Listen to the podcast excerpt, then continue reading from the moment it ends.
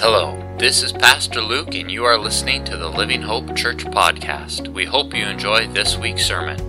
Our mission is to grow disciples and multiply churches who will glorify God and transform communities.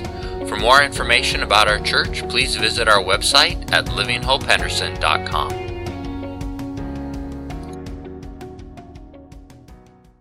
Good morning. It is great to be back with you. It seems like we're I'm making a habit of being here um, recently, so I think this makes like three times in five weeks, and so. But I, I'm I'm blessed by it, and blessed by the opportunity to get to see you and to hear of God's working in your midst, and to rekindle um, introductions and friendships and relationships. So, um, just again, just very pleased to be here, and um, invite you to open up your Bibles to um, First Thessalonians chapter 3. When I was here last time and spoke, we, we looked at 1 Thessalonians 5 about building, building scaffolds around the week, looking around at the people around you and saying, what are the real specific needs that people have, and, and how do we build those scaffolds around them? Uh, today, I want to back that up just a little bit. And the reason why is that we live definitely in unprecedented times. In an unprecedented time, by, when I, by, by saying that, I mean that the, the, the age that we live in is there is a rising level of persecution against truth itself, against the very nature of truth, and obviously uh, specifically against God's truth. There's, there's a rising level of, of intolerance for any type of belief in God and, and um, any type of virtues or values or, or, um, or, or, intrinsic truths that are universal. And, and there's a rising push against that. And not only that, we're living in this, this time of, uh, uh, of a pandemic and, and, and all the struggles and trials that are happening there.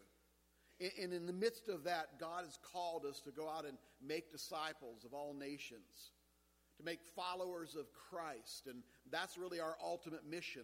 From the moment you got saved, the reason God didn't take you immediately to heaven and have you worship Him eternally there is because He had a mission for you here on earth.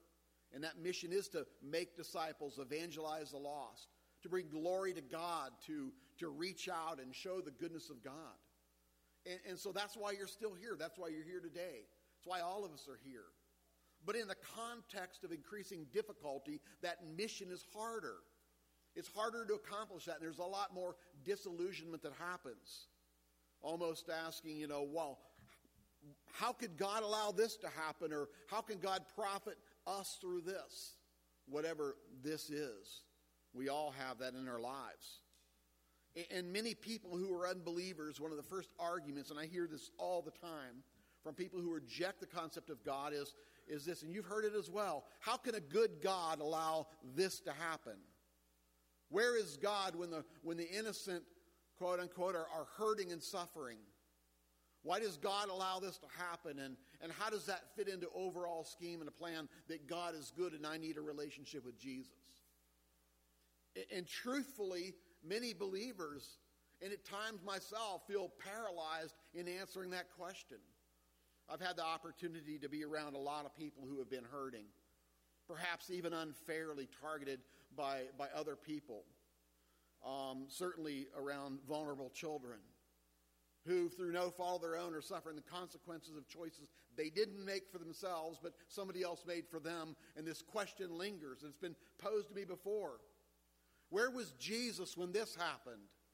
And how can a good God cause something like that to be to be bring glory to himself? How can that benefit the world? It's a common question. In fact, the question is so common that, that a predominant part of the New Testament is written to answer that exact question where is a good God when, when hurting is happening? And, and why does God allow suffering, and what good does it bring? So this morning, I would just like to make a few statements or a few couple points to help you answer that question, not only for yourselves, but for our community. In, in answering the question, how can God use this to bring glory to himself. But even answering that question to those around you in your sphere of influence who may not know Christ, whose primary objection to the concept of God is like, okay, so if God is so good, and I need a relationship with Him. Why does He allow this to happen? I think we'll answer that question on the basis of God's Word today. In 1 Thessalonians chapter 3, you'll find out that this is not a question that was um, uh, just asked this year or last year or the year before. It's been going on since, since time began. And back up into 1 Thessalonians chapter 2 for just a minute here. Verse 13. For this reason, we also thank God without ceasing, because when you received the word of God, you welcomed it not as the word of men, but as it is in, in truth the word of God, which also effectively works in you who believe. What a great condemnation or, or, or commandment that, that Paul is giving the Thessalonian church. When you, when you welcomed the word of God in truth as it is, you and you believed, you welcomed it not as the word of men, but what it truly is, the word of God. There's a distinction being drawn between that what man says and that which God says. And Paul says you need to lean into what God says. There's plenty of commentary out in the world today about man's perspective on everything. And as a believer, I would encourage you to filter that through the Word of God and say, is that a message from God or is that a message from man? Is that consistent with the Word of God or is it consistent with the message of the world? And there's a huge difference. And I'll say this that whether you choose to believe this message of man or believe the message of God, in a large way has a, an impact on the trajectory you take in life. There's huge consequences for following the wrong message. I'm talking practically for believers. When you buy into the world's truth, that, that, that somehow, you know, attaining all these things and treasures of the world is what matters the most, then you're going to profound, have a profound um, impact in your own life. But so the Thessalonians had truly believed. Verse 14, for you, brethren, became imitators of the churches of God which are in Judea in Christ Jesus. For you also suffered the same things from your own countrymen, just as they did from the Judeans, who killed both the Lord Jesus and their own prophets, and have persecuted us, and they do not please God. They're contrary to all men, forbidding us to speak to the Gentiles that they may be saved and so always to fill up the measure of their sins, but wrath has come upon them to the uttermost. In other words, you're suffering the same thing from the Judeans who killed the Lord Jesus that we suffered from others. And others are suffering from others, and it's, it's going around. And, and Paul says, Your experience that you're having is nothing new.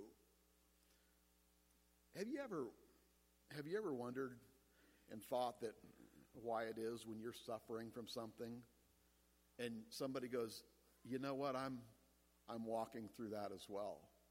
Do you find a strange sense of comfort in that? Isn't it isn't it amazing when you think about I'm I'm walking through whatever this valley is and you meet somebody who's walked through that valley or or who is walking through that valley? There's a strange sense of brotherhood or camaraderie that happens when that, when that happens.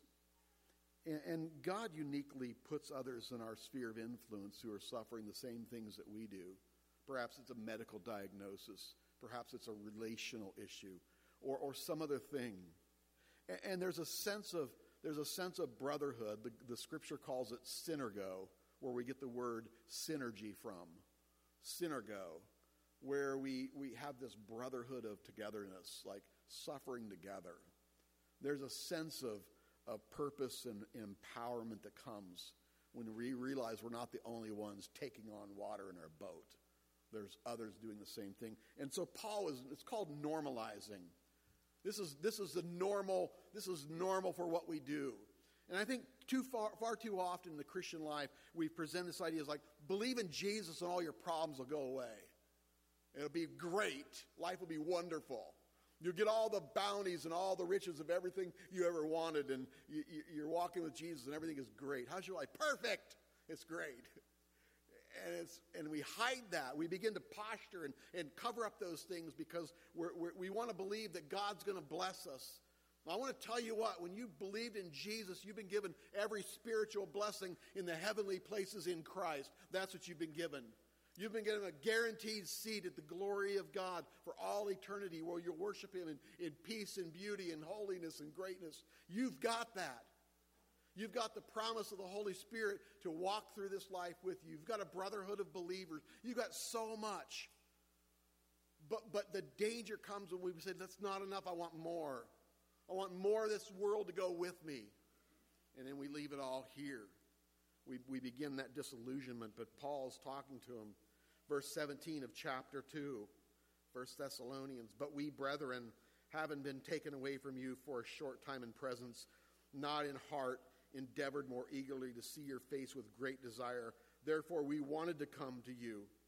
Even I, Paul, time and again, but Satan hindered us. For what is our hope, our joy, our crown of rejoicing is not even you in the presence of our Lord Jesus Christ at his coming. Wow, Paul says, you know what? I'm not going to get to see you before heaven. But I'm telling you what, my joy in my life right now is the fact that I will see you later. What a beautiful perspective. So, what do we do about now? How do we, how do we deal with this issue of, of trials and discouragement now? When you think about the human experience of, of having trials in this life, we really only have four options. I may have shared these four options before, but, but, but listen to this. There's only four options when you think about this. When you think about the problems of good and evil in this world today and that God is good, there, there's only four, four answers you can give to this. And only one of these, by the way, is correct. The first one is that there is no God, therefore, no, and nothing matters. That's, that's one option when you look at the, the problem of evil and good. Well, God does not exist, therefore, it doesn't even matter. Everything just happens for whatever reason.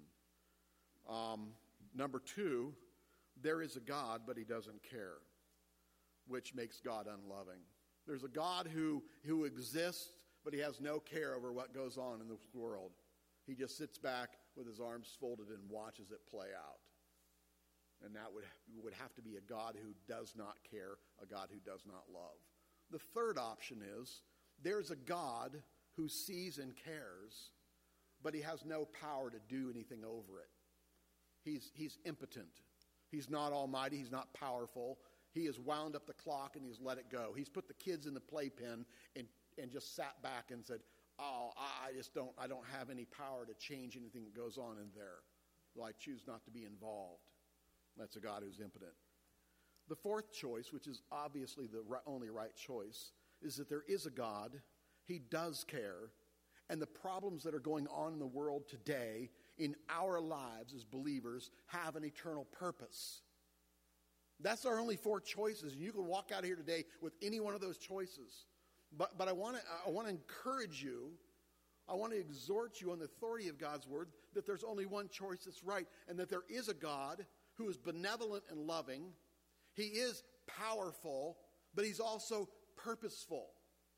And those, those trials, the things going on in the world today, um, God is sovereignly orchestrating to bring glory to himself and to further his kingdom and to, and to exalt himself and to draw in those people through, excuse me, through faith in Christ. And so this morning, I want to say, I just want to give you three basic points here. And this is going to be simple. Number one, trials are the destiny of believers in this life. Excuse me. Look at 1 Thessalonians 3 now verse 1 Therefore, when we could no longer endure it, what is that? The, them going through the trials, the, those, those Thessalonians being disillusioned by all the things that are happening. We thought it good to be left in Athens alone, and we sent Timothy, our brother and minister of God, and our fellow laborer in the gospel of Christ, to establish you and encourage you concerning your faith, that no one should be shaken. Look at verse 3 that no one should be shaken by these afflictions, for you yourselves know that we're appointed to this. Wait a second. I didn't sign up for that when I got saved. Did you? No. I didn't sign up to be a, to be uh, to, to have afflictions, to have troubles and trials. Here, you know, you need to trust Jesus as your Savior. Your life will be miserable after this. oh, great! I can't wait. No, we, we somehow think that, oh, wow, the, the debt of sin is gone and and I've got the peace of God which surpasses understanding, and all the other things that were promised to me when I believed in Jesus. And wait a second, I didn't sign up for afflictions and trials and troubles. I didn't sign up for any of that. And none of us do. None of us do. But, but, but in the midst of living in a, in a world cursed by sin, God is sovereign and playing out his role, his superiority over all of that. And we understand, we've read the last verse in the Bible, and we win and they lose. But we're not there yet, are we? We're here. We're caught in this, in this envelope of time, trying to understand why all these things are happening, trying to make purpose of, of our own lives and feel the significance that God wants us to feel and desires. And, and we want to have the answers to give to people. But number one, trials are the destiny of believers in this life. And this is all through Scripture. The, the, the word of in, in verse 3 that we are appointed to this literally means we are lying in the grave of trials. That's what the word literally means in the Greek, to, to lay in the grave. Wow. That's not exactly a great picture of the Christian life. I thought we were resurrected from the grave. No, here you're laying in the grave. You're almost a being as dead. And um, there's that picture. Jesus said in John 15, verse 19, If you were of the world, the world would love its own, yet because you're not of the world, but I chose you out of the world, therefore the world hates you. Do you think Jesus is lying there? He's not lying at all. He's telling you the truth. That's the world's perspective on you. The world hates you. Understand that. They hate you. They hate that you propose you can have peace, you can have a relationship with the living God through faith in Jesus alone. They hate that. They hate the message, they hate you. The world hates you, therefore, remember that the word that I sent to you, a servant is not greater than his master. If they persecuted me, they will persecute you. Not may, they will. They will persecute you. If they kept my word, they will keep yours also. But all these things they will do to you for my name's sake because they do not know him who sent me, Jesus said. John 16, this is Jesus again. These things have I spoken to you that you should not be made to stumble. But they will put you out of the synagogues. Yes, the time is coming that whoever kills you will think that he offers God's service. And these things they will do to you because they have not known the Father nor me. And every disciple came to understand the fulfillment of that verse in their own lives because they killed them. John 16, 33 these things have I spoken to you, that in me you may have peace in the world. In the world you will have tribulation, but be of good cheer. I have overcome the world. We are overcomers in Christ. And the sooner we latch hold of that, the better perspective we'll understand um, about this life. And that the destiny of every believer is persecution and affliction. Trials are the destiny of every believer. 2 Timothy 3:12 Yes and all who live desire to live godly in Christ Jesus will suffer persecution. 1 Peter 4:12. We could go on all morning long. Beloved, do not think it strange concerning the fiery trial which is to try you as though some strange thing has happened to you. Peter says this is normal course of life. We need to normalize suffering in the Christian life. We need to normalize that. It's not something unusual, it's normal. It's normal. We, we, are, we are honored to suffer in the same manner as Jesus. Number two, remember I'll tell you three things. Number one, trials are the destiny of every believer. Number two, trials can shake our faith. And that's what Paul is saying here in verse 3 again. That no one should be shaken by these afflictions. If you like to underline your Bible, you can underline the word shaken and draw a picture of a dog's tail, because that's literally what the Greek word means. It almost has the idea of the tail wagging the dog. Okay, so we have this this uh, little chocolate lab about this tall, and um, and when her tail wags, it's like a ball and chain. You know, it's like, and and um, and the whole body just shakes back and forth. I won't I won't imitate that up here. It'd be really awkward. Um, but her whole body shakes, and that's the picture of this. The very trials that are going on in the life have the potential to shake the whole body. We get the picture, don't we? Little things accomplish big objectives. Trials have the capacity of shaking our faith, uh, uh of, dis, of uh, turning, excuse me, of turning our whole our whole body and moving our whole body, and they do. Um, the tail has a tendency to wag wag the dog. You know, when the trials like that start to happen, we begin to believe that one of those other options about God's existence, you know, perhaps perhaps God doesn't care. I've sat with many believers, you know, and they've asked the question, does God really know what's going on with me right now? I feel so alone. Does God can God see what's going on in my life? I'm scared and somehow I don't see the presence of God. I don't experience his power. I wonder if God cares. Does he care that I'm walking through this valley of loneliness and, and I feel like I'm all alone? It seems like other believers are turning away from me and, and moving away from me because I've got something wrong. And, um, and boy, I can tell you, and just the opposite is true because when we have suffering in the body, the body needs to come together. We need to come together and we need to build. Remember last time, building those scaffolds around the hurting and the weak. Trials can, can definitely shake our faith. And the third thing I want to say this morning is this that trials can hinder the witness and the work of our faith. Not only can they shake our faith, but they can hinder the work and witness of our faith. Look in verse 4 and 5. For in fact, we told you before when we were with you that we would suffer tribulation just as it happened, and you know. Paul's just reminding them. Remember, I told you? Look at this in verse 5. For this reason, when I could no longer endure it, I sent to know your faith, lest by some means the tempter had tempted you and our labor might be in vain. Listen, are you believing the lie today? Are, have you bought into the, to the negative narrative that, that somehow God is distant and he doesn't care? Or, you know, you can talk to people about this. Do you know other believers who are struggling so much? Like, I don't even know if God wants this in my life. I'm telling you what, Paul's saying, listen, don't believe the lie. Don't believe what the tempter is saying because we are tempted to believe what could be a lie. And it's clear that God is not the one who sends temptations. We know that from James. God himself does not tempt anyone, but man is tempted when they're drawn away by their own sinful desires, their own lusts. And by the way, that's promulgated by Satan, that's pushed by him, and drawn away. And so Paul says, Be careful I'm sending Timothy to you to know your faith, lest by some means these trials have interrupted your work and your witness. They have a capacity to do that. the trials that we're facing today have a capacity of silencing the witness of this church, of your life, of your family, in this community of Henderson. They do. If you believe in those, if you fall into that temptation and you begin to believe the lie. And so we're called, we're called to come back and say, let's normalize suffering because suffering is a normal part of life.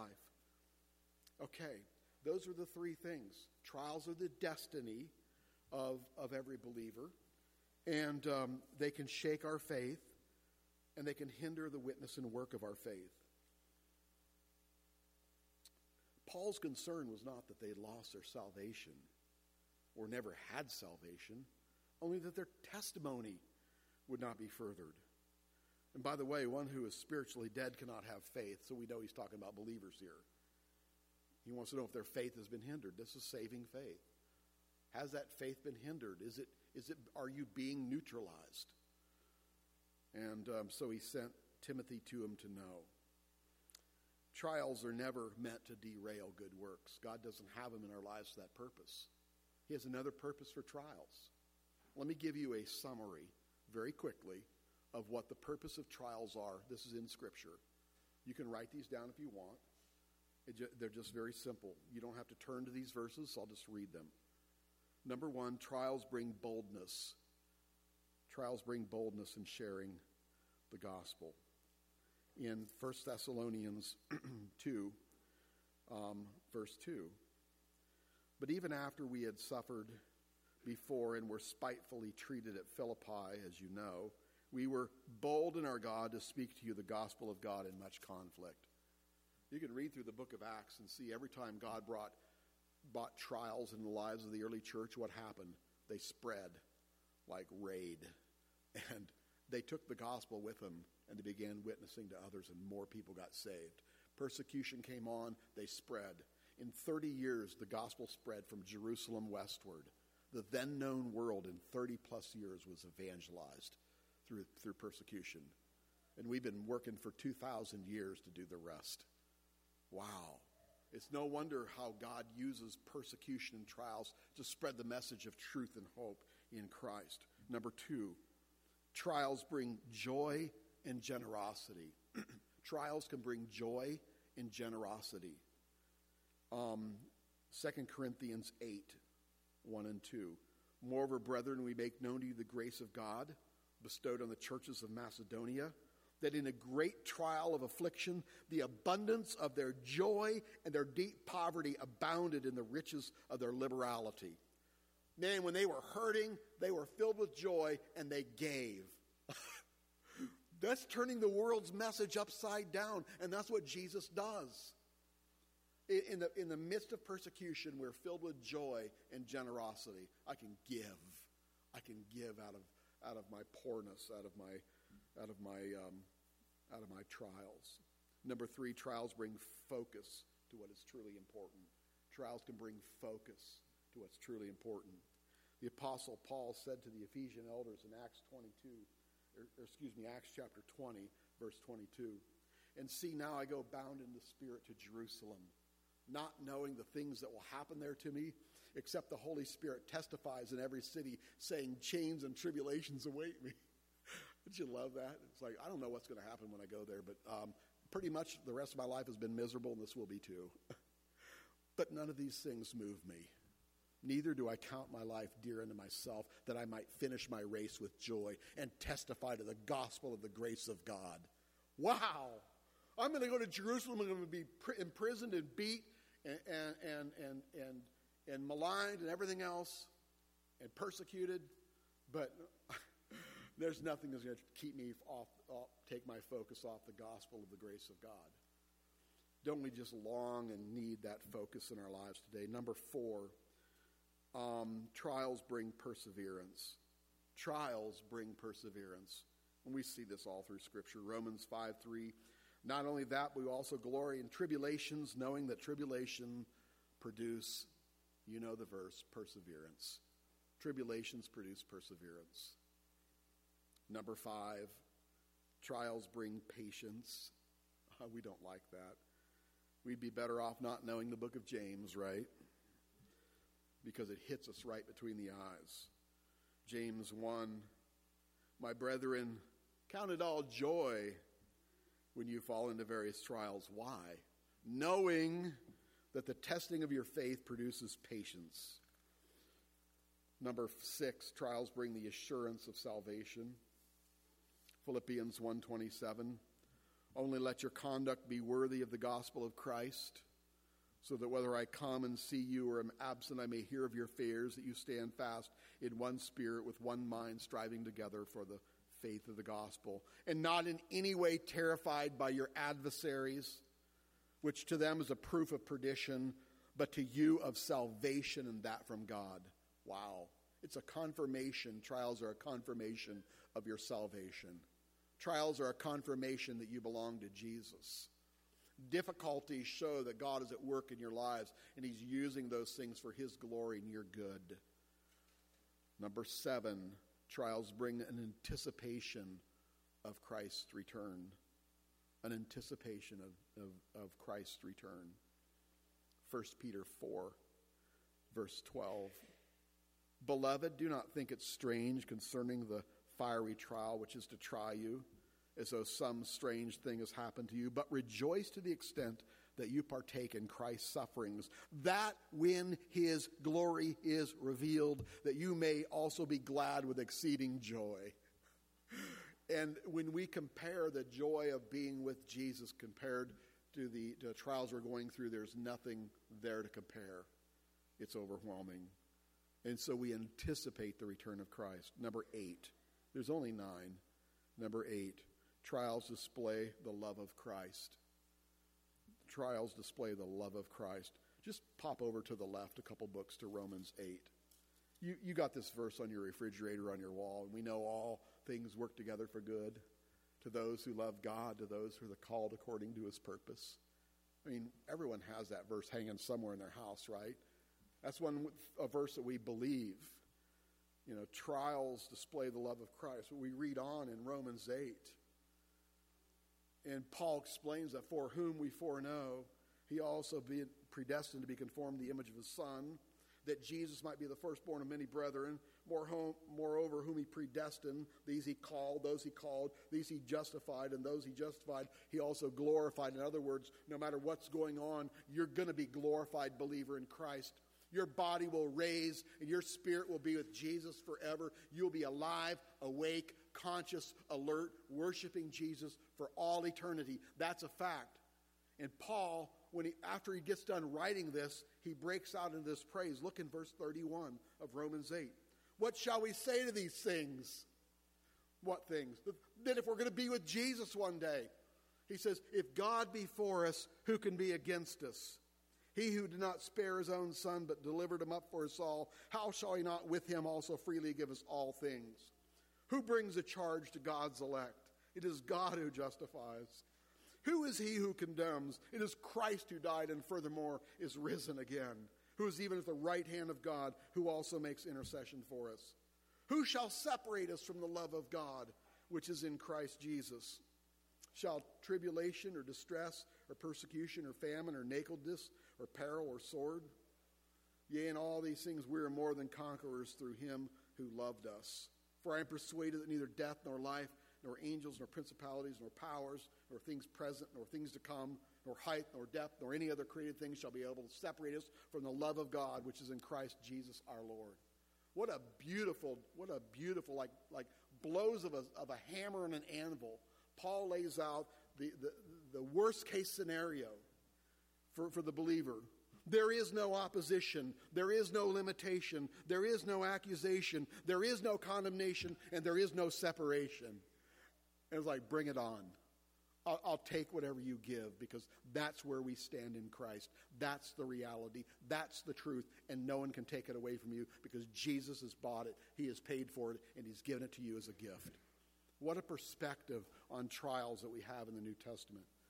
And finally, trials display the power of God. 2 Timothy 3, verse 10.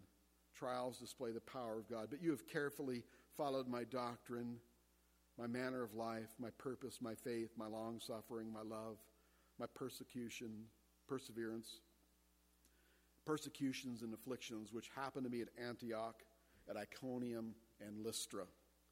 What persecutions I endured, and out of them all the Lord delivered me.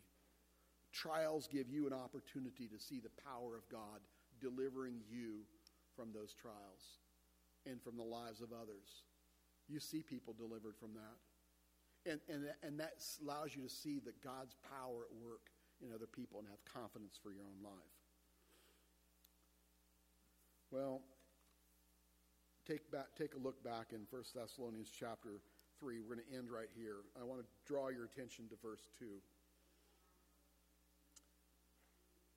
The provision, this is God's provision for trials, is real simple.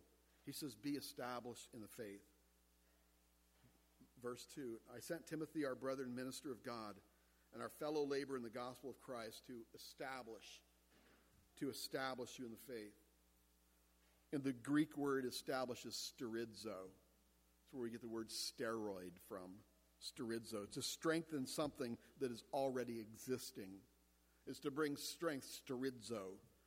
Is to confirm the mind. And this is done when we find truth, we find, when we rest upon the promises, just as we're doing today in the service today. We're looking at the Word of God and saying, have this mind, have this perspective. Look at this. Hold on to these verses. Count them as true. Believe what God writes. Believe what God says. Hold on to that. In the midst of the storm, you hold on to something hard and fast and firm, and that's the Word of God. You know, it's, the practical side is you cannot claim promises that you do not know. Christian life, you know, it, I mean, ignorance is certainly not bliss, but it's a blunder when it comes to Christian life. We have to, we have to know the promises of God to believe those promises. And so we come into the Word of God, and, and you know, it's not like having the Word of God in us. It's, it's like letting the Word of God get to us, get to our hearts, and get to our minds, and to believe in that. It's more than just sitting down and reading it and checking it off on the box. I mean, we need to ingest that. We need to assimilate the Word of God into our lives. We need to exercise our bodies and our hearts and our hands. We need to touch hurting people. We need to give back. We need to make that life real. That's how we are established in the faith. And then obviously we're encouraged in the faith there. And that word is, again, one of Paul's favorite words, parakaleo, which means to come alongside of someone and speak into their life. That's how we're encouraged. That's the word encouragement. That involves personal relationship. That involves you going alongside of somebody else and saying, you know, I, I don't know the answer to the thing that you're, you're suffering, but I can give you a promise. What, kind of promise can you give a person? That trials are a destiny for all that Uh, who are Christ followers. That there are promises in the Word of God to hold on to. The promise of God's presence. Isn't that what David said in Psalm 23? You know, he, I mean, what a, what a beautiful picture. The Lord is my shepherd, I shall not want. He makes me to lie down in green pastures. He leads me beside the still waters. And, and David's reflecting upon this. Yea, though I walk through the valley of the shadow of death, I will fear no evil. Why? For thou art with me. Thy rod and thy staff, they comfort me. How do we endure trials? By the knowledge of God's presence, his closeness. Think of Shadrach, Meshach, and Abednego, kids, in the fiery furnace. And suddenly there were four in there, and one was like in the image of the Son of God. in the furnace! Yes. In the deepest, darkest part of your life, in the part where you felt most alienated from everything, including God, He's there. He's there. You take it to the bank, He's there.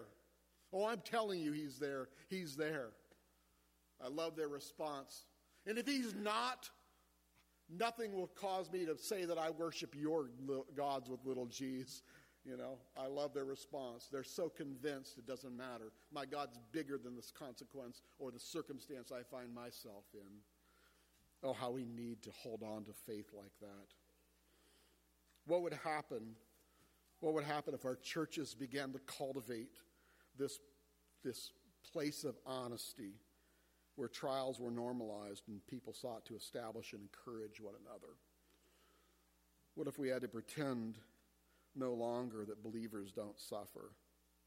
Imagine the response of a world that lives in deception when they see Christians supporting and encouraging one another instead of trying to destroy one another. Option four is correct. There is a God, He is purposeful, He is loving, and He has a plan for your lives to bring glory to Himself and to draw disciples to Jesus. Father, thank you so much for the Word of God. In the chaos of a world filled with confusion and corruption, there is truth and light and hope. Real truth, real light, real hope in a relationship with a living God and the all sufficient Savior, Jesus Christ, in whom we praise and, and glorify today. Thank you for this church. Thank you for their love for you, Lord. I pray that you would bless them, encourage them, strengthen them, and use them to hold high the banner of God in the light of the gospel of Jesus Christ from Henderson, Nebraska, around the world. We pray. In Jesus' name, amen.